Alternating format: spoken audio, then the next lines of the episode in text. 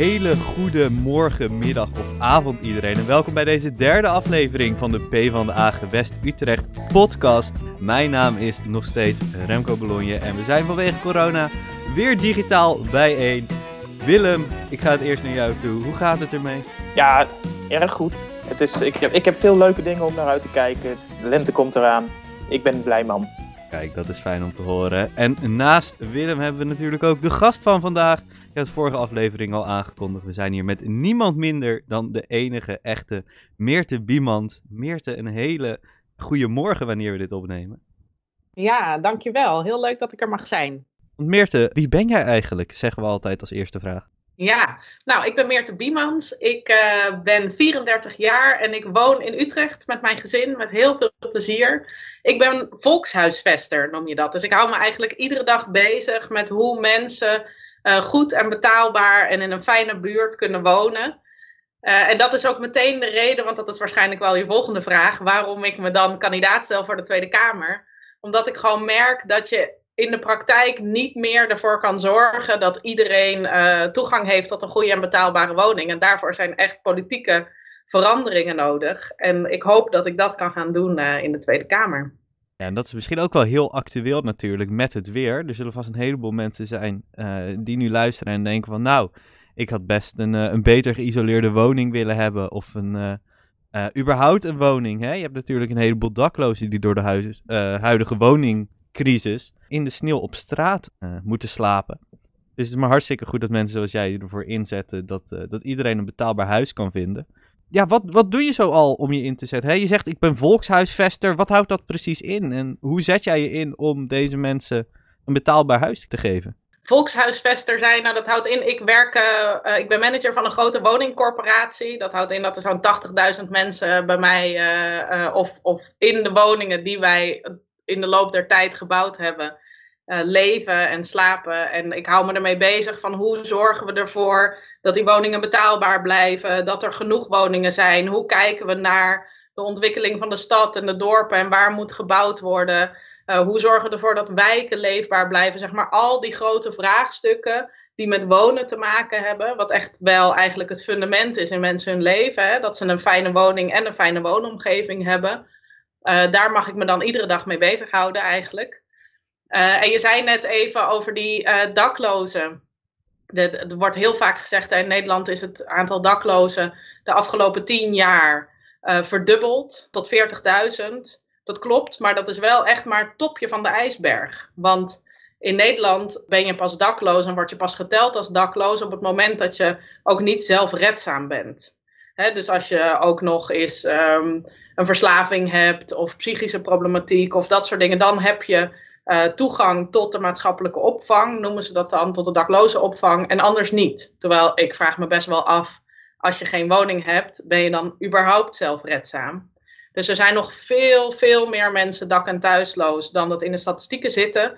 Maar dat zijn dan vaak mensen die bij vrienden of familie op de bank slapen. Of die van adresje naar adresje hoppen. Om, uh, en, of in de berging, dat zien we ook steeds meer op mijn werk. Dat je ziet dat mensen in de berging verblijven. Of in de meest schrijnende gevallen een bank huren voor de nacht. En overdag in de bibliotheek doorbrengen. Wat nu natuurlijk een enorm lastige situatie is, omdat alle bibliotheken en buurthuizen en dat soort plekken waar mensen die geen eigen huis hebben ook vaak hun tijd doorbrengen, die zijn natuurlijk in de, in de coronatijd dicht. Dus uh, de, de, woningnood is veel groter dan alleen maar uh, de dak- en thuislozen waarvan we weten. Of zeg maar die in de statistieken voorkomen. Is er enig zicht op over hoeveel mensen het echt gaat? Nou, er zijn in Nederland uh, ruim. We weten zeker dat er ruim een half miljoen mensen, en sommige mensen schatten tot een miljoen zijn, die geen woning kunnen vinden. Uh, maar dat zijn dus ook deels mensen die inwonen bij familie of vrienden. Het zijn soms ook mensen die gewoon helemaal niet geschikt wonen. Dus ik, ik heb ook ouders met kinderen gesproken die op een studentenkamertje van 10 vierkante meter wonen omdat ze niks anders kunnen vinden. Dus daar zitten meer mensen bij dan uh, echt de mensen die op straat slapen. Dat zijn er natuurlijk niet meer dan een half miljoen. En Willem wil er even op inhaken, zie ik. Nou, uh, het valt mij op, hè. we gaan meteen al helemaal de inhoud in en de cijfers. Maar volgens mij zijn we nog lang niet uitgepraat over uh, ja, wie jij nou eigenlijk bent. En, en misschien ook wel de link naar wie jij bent in relatie tot de Partij van de Arbeid. Want waarom ben je lid van die club? En hoe ben je daar zo terechtgekomen? Ja, daar moeten we het natuurlijk ook even over hebben. Kijk, ik uh, ben in 2012 lid geworden. Toen woonde ik niet eens in Nederland. Ik deed uh, vredesopbouwwerk in Palestina en Israël. Ik werkte heel veel met vrouwen en jongeren vooral. om te kijken hoe zij meer kansen konden krijgen in hun leven. En hoe we dat ook aan beide kanten konden doen. En kon bijdragen ook aan het humaniseren, noemen ze dat dan. Dus zeg maar zien dat de ander ook een mens is. Uh, dus ik werkte daar, hele andere setting, conflictbemiddeling en zo. Uh, en ik was daar ook best wel actief in de politiek. Mijn man die komt uit Israël, dus ik woonde daar met hem. En ik dacht, ja, het is eigenlijk best wel raar dat ik hier bij een politieke partij, uh, dus niet echt in de politiek, maar wel voor een politieke partij van alles doe. En dat ik Nederlander ben en niet eens lid ben in Nederland. Dus dan ben ik gaan kijken naar de politieke partijen van ja, welke beginselen passen nou het best bij waar ik in geloof. Uh, en daar kwam de Partij van de Arbeid uit. Hè, want ik denk echt dat we met elkaar als samenleving moeten zorgen dat iedereen de kansen krijgt om iets uit het leven te halen. En dat iedereen een menswaardig leven heeft. En dat is natuurlijk de kern eigenlijk van de sociaaldemocratie. Um, dus dat is het voor mij. En dat komt er eigenlijk vandaan dat ik in mijn jeugd ook best wel wat uh, vrienden had die het niet zo zomaar redden. En ik daar heb gezien dat het ook heel erg afhangt van hoeveel geluk je hebt in je leven. Of je echt iets, uh, al die kansen krijgt en kunt pakken uh, om iets van je leven te maken. en ik denk als je dat weet, dat het niet alleen maar uitmaakt hoe hard je je best doet, maar dat het ook echt uitmaakt hoe we met elkaar de systemen vormgeven en het samenleven met elkaar vormgeven. Nou ja, dan kies je voor een sociaal-democratische partij als de PvdA. Dus, dus dat is eigenlijk de reden waarom ik bij deze mooie club zit en me daar ook voor wil inzetten. Ja, ik zie daar ook al wel een mooie link met het, met het uh, beginnen, met het volkshuisvestingsverhaal. Wat je zei, het wonen als basis. Als je een fijne plek hebt thuis waar je je kunt ontwikkelen en waar je de, de rust hebt met je ouders. Dat maakt zoveel uit qua verschil in, in, in waar je heen kunt, kan ik me zo ja, voorstellen. Zeker. Weet je, er zijn in Nederland, dus we hadden het net heel even over die dak- en thuislozen. Een hele grote groep daarvan is jongeren. Hè. Er zijn 13.000 dak- en thuisloze jongeren geregistreerd in Nederland. Nou, van jongeren is het echt alleen maar het topje van de ijsberg, want die willen zich vaak niet in die systemen uh, terechtkomen. En die, die slapen heel vaak bij vrienden en dat soort dingen. Maar als je dak- en thuisloos bent als jongere, dan heb je zo niet de kans om gewoon je leven op te bouwen. En als jij niet de plek hebt en de steun hebt van je ouders dan is het in Nederland ook nog eens zo dat je een bijstand krijgt van 250 euro per maand. Uh, nou ja, wie kan daarvan leven? Uh, of als het je al lukt in die situatie dat je dak- en thuisloos jongere bent om een baan te vinden en je werkt fulltime en dan krijg je ook nog eens het jeugdminimumloon. Nou ja, dan uh, volgens mij is dat nu 780 euro per maand of zo. Nou ja, dat, dat zijn gewoon dingen in ons systemen die maken dat als je als jongere, als je 18 wordt of als je op een gegeven moment 20 bent of zo, en je start niet met die basis van het hebben van een fijn thuis, dat we dan ook gewoon niet met elkaar hebben geregeld dat je, dat, dat je wel gewoon de kans krijgt om iets van je leven te maken. En dat is wel, dat, dat kan mensen echt tekenen voor de rest van hun leven. Dus dat zijn, dus dat zijn de kleinere groepen. Daarnaast is er nu natuurlijk een enorme groep jongeren die het, het uh, krijgen van kinderen of het samenwonen en of het uit huis gaan überhaupt al uit moet stellen, omdat er gewoon geen betaalbare woningen zijn. Uh, dat ziet de kijker niet, maar ik zie uh, hier een van, de, van mijn gespreksgenoten onder een hoogslaper zitten. Volgens mij werk je al. En dat is gewoon de situatie waarin nu zo ontzettend veel jonge mensen zitten. Je hebt een baan en je kan gewoon geen huis vinden. Dus je blijft heel lang op dat kamertje wonen, waar je waarschijnlijk ook nog eens best wel veel geld voor betaalt. Nou ja, dus, dus die woningnood, de, de meest schrijnende gevallen zijn echt de dak- en thuislozen, maar het treft zo ontzettend veel mensen, uh, dat we daar gewoon echt iets aan moeten doen. Ja. Maar nou ga ik weer de inhoud in. Hè. Ik heb altijd de neiging om lekker meteen de inhoud in te duiken. Misschien is dat wel een, een logische uh, verbinding, gewoon die inhoud met jouw drijfveren. Dus dat, uh, zo, zo gek uh, is dat helemaal niet. Daarom ja. ook je stap naar de Tweede Kamer natuurlijk. Want via die inhoud wil je iets voor mensen kunnen betekenen, denk ik. Ja, zeker. Ja, want ik vind het interessant hoe je... Hè, je begint natuurlijk over wonen en alles wat je zegt heeft daar heel veel mee te maken. Maar je stipt ook heel veel andere puntjes aan. Hè? Het minimumloon uh, is een hele belangrijke. Dat wil de PvdA natuurlijk uh, verhogen naar um, 14 euro per uur zo uit mijn hoofd. Wat zijn nog meer van die andere, dus niet wonen thema's, waar, die jij toch heel belangrijk vindt en waarvan jij denkt, daar moet echt verandering in komen en daar ga ik me voor inzetten in de Tweede Kamer? Ja, nou ja, ik denk dat het dus heel erg gerelateerd aan kan je goed wonen, is heb je gewoon een beetje normaal inkomen. Ik bedoel, het is natuurlijk van de zotte dat je in Nederland een voltijdsbaan kan hebben en daarvan niet gewoon je, jezelf en je gezin kan onderhouden. Dus natuurlijk moet dat minimumloon omhoog.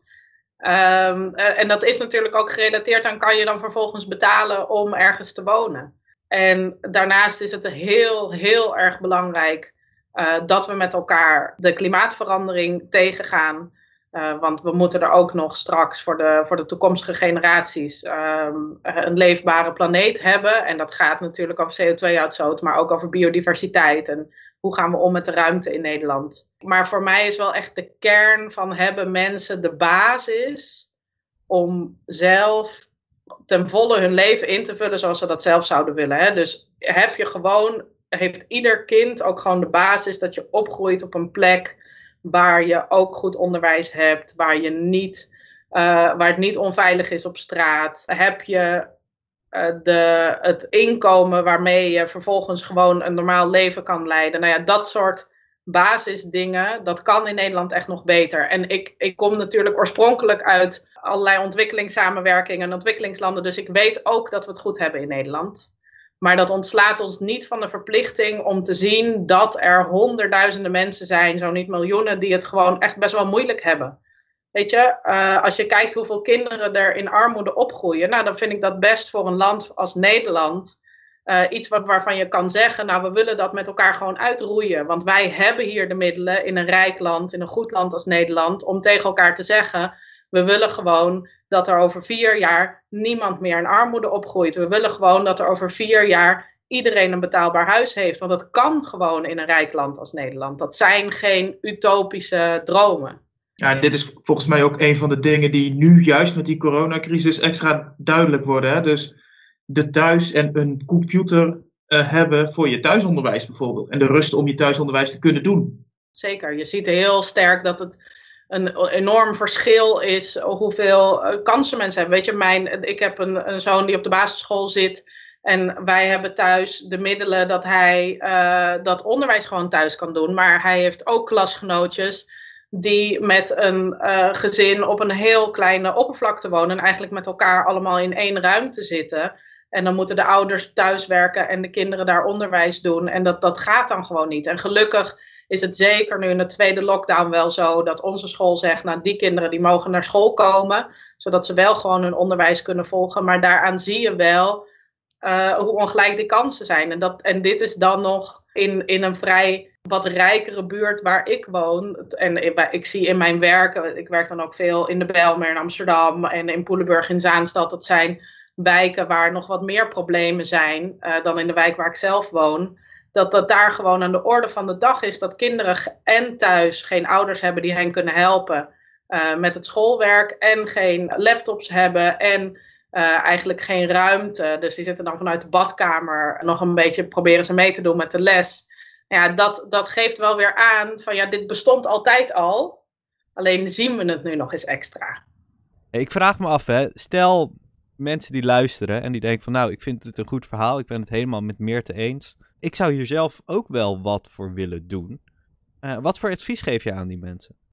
Ja, ik denk dat er in Nederland heel veel mogelijkheden zijn om je in te zetten voor een betere samenleving. Er zijn ontzettend veel organisaties uh, waar je van alles kan doen aan vrijwilligerswerk. Aan, ik heb laatst hebben we hier nog met de straat allemaal laptops ingezameld voor die kinderen die geen laptops hadden. Maar wat ook heel belangrijk is, is dat in Nederland meer mensen zich tegen de politiek zouden moeten aanbemoeien. Want er is niemand in Nederland die dat niet zou kunnen. Want alles wat politiek is, raakt jou persoonlijk. En alles wat er persoonlijk in jouw leven gebeurt, of heel veel daarvan, uh, heeft relatie tot de politiek. Dus ik zou het heel fijn vinden als er meer mensen zouden zijn die lid worden van politieke partijen. Of op zijn minst naar bijeenkomsten gaan van politieke partijen. En daar ook gewoon laten weten waar zij zich zorgen over maken. En wat zij meemaken en in een omgeving zien. Uh, want op die manier kunnen we er ook voor zorgen dat uh, de politiek en de volksvertegenwoordiging ook echt dat doet. Dat er niet alleen maar een klein groepje is wat zich daartegen aan bemoeit, maar veel breder. Dus ik zou vooral iedereen die dit luistert uh, en nog niet actief is bij een politieke partij willen aanmoedigen van doe dat wel. En laat daar ook je zorgen en je verhalen en je hoop voor de toekomst en je ideeën horen. want daarvoor zijn politieke partijen. En dan in het bijzonder natuurlijk de Partij van de Arbeid. En dan in het bijzonder de Partij van de Arbeid. Maar ik zou niet iemand willen uitsluiten die gelooft dat ze beter bij een andere partij uh, terecht kunnen. Weet je, het is voor alle politiek is het belangrijk. Maar goed, als je denkt, uh, want je zei net, als mensen denken ik ben het helemaal eens met Meerte, ik wil hier ook wat aan doen, dan denk ik dat je ongeveer dezelfde waarde hebt als ik. En dan is inderdaad de Partij van de Arbeid wel de place to be. En weet je, en neem ook gewoon contact met mij op. Dat vind ik ook heel erg leuk om van mensen te horen van wat speelt er, wat wil je. Ik, of mensen mee te kijken, hoe kan je bijdragen.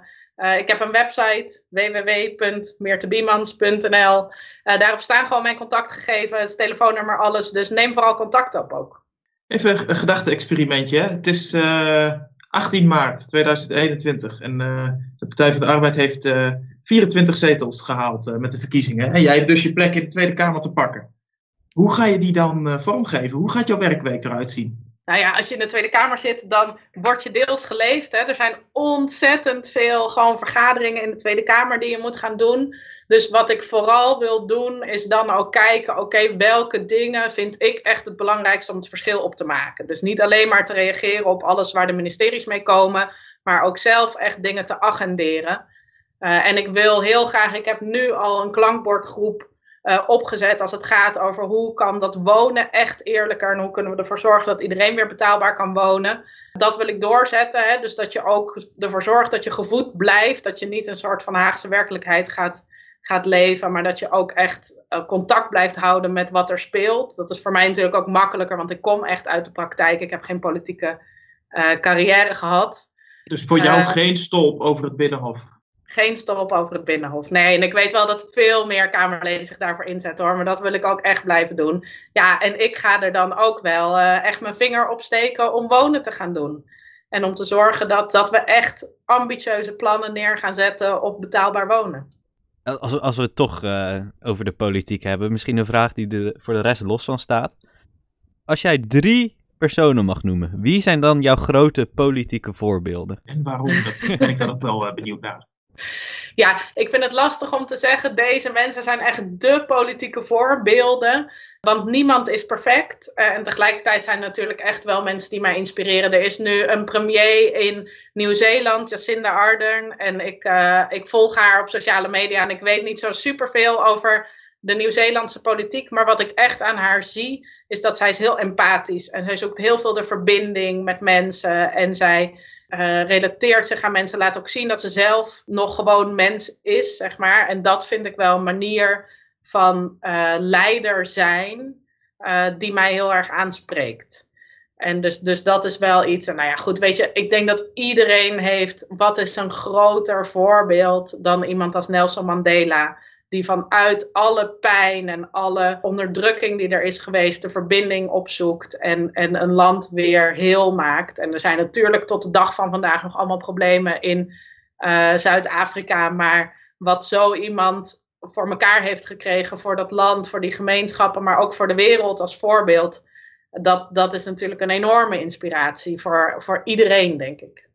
En je wilde nog een derde, hè? Maar ja, ik, ik telde twee. Misschien een Nederlands, uh, een Nederlands voorbeeld zou wel leuk zijn om het af te maken. Weet je wat het is? Ik, ik ga nu iets, iets geks noemen misschien. En ik kwam uh, terug in Nederland. In Amsterdam-West woonde ik toen. Ik woon nu in Utrecht. En meteen uh, kreeg ik een telefoontje van de lokale uh, PvdA-afdeling of ik daar niet een keer langs wilde komen. En de eerste keer dat ik daar langs kwam, toen stond daar Jeroen van Berkel. Jeroen van Berkel was onze lokale politicus, bestuurder. En die omarmde iedereen die daar kwam. En die nam alle problemen waar mensen uit de buurt mee kwamen heel serieus. En hij regelde zoveel dingen praktisch voor mensen. En hij zorgde ervoor dat er budgetten kwamen.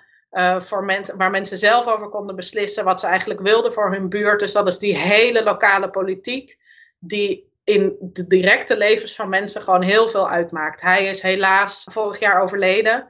Uh, dat heeft me ook best wel geraakt. We zijn ook altijd lang in contact gebleven. Maar het heeft mij wel altijd geïnspireerd. Uh, de manier waarop hij politiek bedreef, hoeveel dat uitmaakte. Gewoon in de buurt, in de levens van mensen. Dat, dat politiek ook dat kan zijn. Dus dat is een heel ander niveau dan wat Nelson Mandela doet. Uh, maar wat misschien wel een beetje de gemene deler van deze drie mensen is, is dat ze allemaal, denk ik, heel empathisch zijn. En heel erg uh, de verbinding en het menselijke proberen op te zoeken. Uh, en zich niet te veel verliezen in, in het systemische en het matige. En, nou dat, al die kant, zeg maar, van politiek. Het is een prachtig drietal. En uh, ik denk dat we daarmee ook wel een beetje een beeld hebben van wat we van jou kunnen verwachten. In de Tweede Kamer. Een mix tussen Jeroen van Berkel, Nelson Mandela en Jacinda Ardern. nou, dat, zo uh, zou ik nooit over mezelf durven praten, Remco.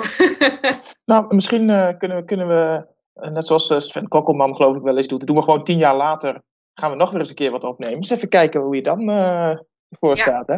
Maar ik denk wel wat je echt van mij kan verwachten, weet je. Um, ik ben volkshuisvester en je kan van mij ook echt verwachten dat ik een volkshuisvester blijf in de politiek. Dus dat ik me, ik, ik maak de stap van de praktijk naar de politiek. En dat houdt in dat ik me ook echt daar wil inzetten voor de dingen die in de praktijk uitmaken. Om te zorgen dat iedereen weer een thuis heeft.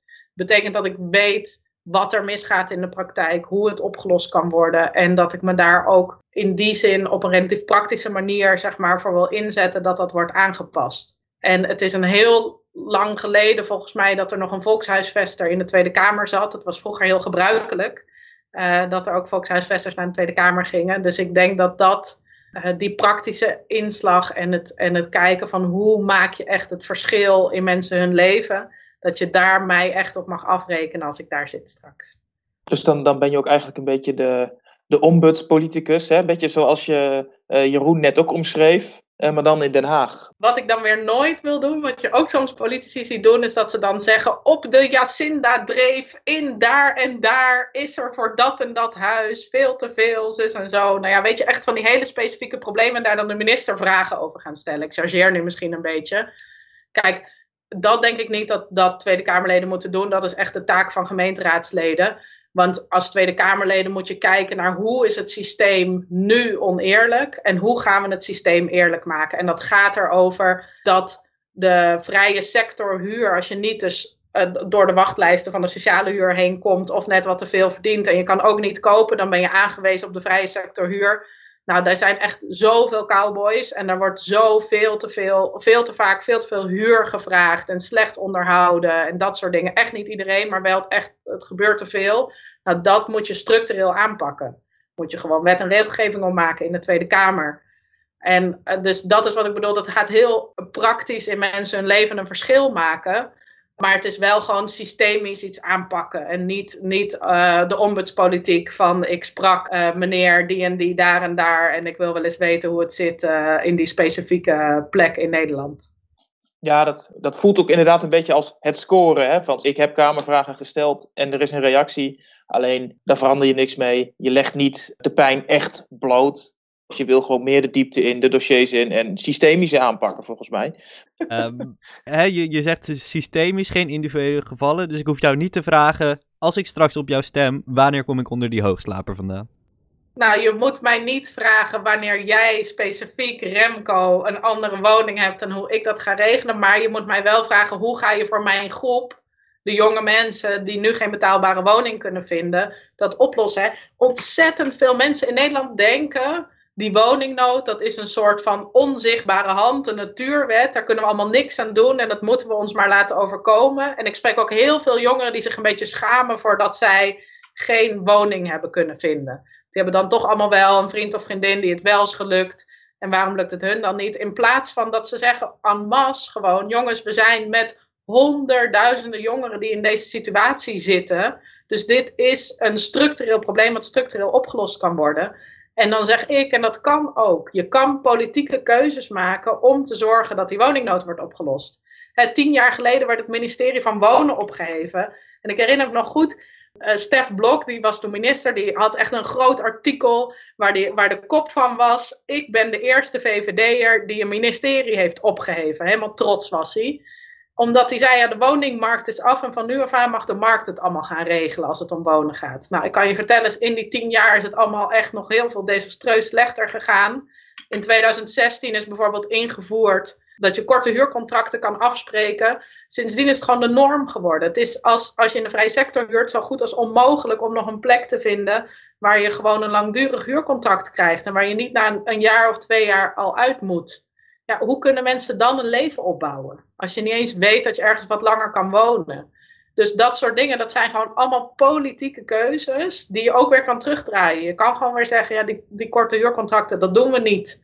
En je kan zeggen, die ongebreidelde huurstijgingen, ja, dat doen we gewoon niet. De huur moet gewoon in relatie staan tot het type woning wat je verhuurt. En je kan gewoon zeggen, er moeten weer 100.000 woningen gebouwd worden. En wij als overheid vinden dat dusdanig belangrijk dat we een minister van Wonen aanstellen. En dat we er ook een zakje geld bij doen om te zorgen dat het gaat gebeuren. Uh, dat zijn allemaal politieke keuzes. En ik denk dat het heel belangrijk is dat mensen zich realiseren dat die woningmarkt geen natuurwet is. Maar dat we dat met elkaar kunnen aanpakken. En als je gewoon stemt op iemand met een ambitieus en serieus plan om dat te gaan doen, dat het dan ook kan. Ik vind dat een hele mooie afsluiter eigenlijk. We zijn ook bijna door de tijd heen. En dan ga ik naar mijn, uh, mijn laatste vraag. Waar kunnen mensen jou vinden slash volgen? Nou, ik zit uh, tegenwoordig op bijna alle sociale media. TikTok heb ik niet aangedurfd. maar ik denk dat je me kan vinden als je Meert Biemans intikt bij alle sociale media. Maar alles staat ook verzameld op mijn website. En dat is www.meertebiemans.nl. Uh, dus daar kan je me ook zeker vinden. Ik heb eigenlijk uh, geen vraag meer om daarop aan te vullen. Behalve om je gewoon heel veel succes te wensen hè, de komende weken. Want de, de, campagne is helaas niet met een lekkere warme rode jas en een, en een bos rozen uh, langs deuren. Maar vindt volgens mij vooral digitaal plaats. Bam, knal die huiskamer binnen zou ik zeggen. Ik ga mijn best doen. Dankjewel Willem. Ja, ik wil je heel erg bedanken voor je deelname aan deze podcast. En ik wil jou als luisteraar heel erg bedanken voor het luisteren. Deel deze zoveel mogelijk in je netwerk en vertel iedereen natuurlijk dat ze op de PvdA kunnen stemmen op 17 maart. En wij zijn hopelijk zeer snel bij jullie terug met de volgende aflevering van de PvdA Gewest Utrecht podcast, waar wij in gesprek gaan met Alptekin Akdogan nummer 25 op de lijst van de Partij van de Arbeid en ook natuurlijk afkomstig uit de provincie Utrecht. Ik wil iedereen heel erg bedanken en ik wens je nog een hele fijne dag.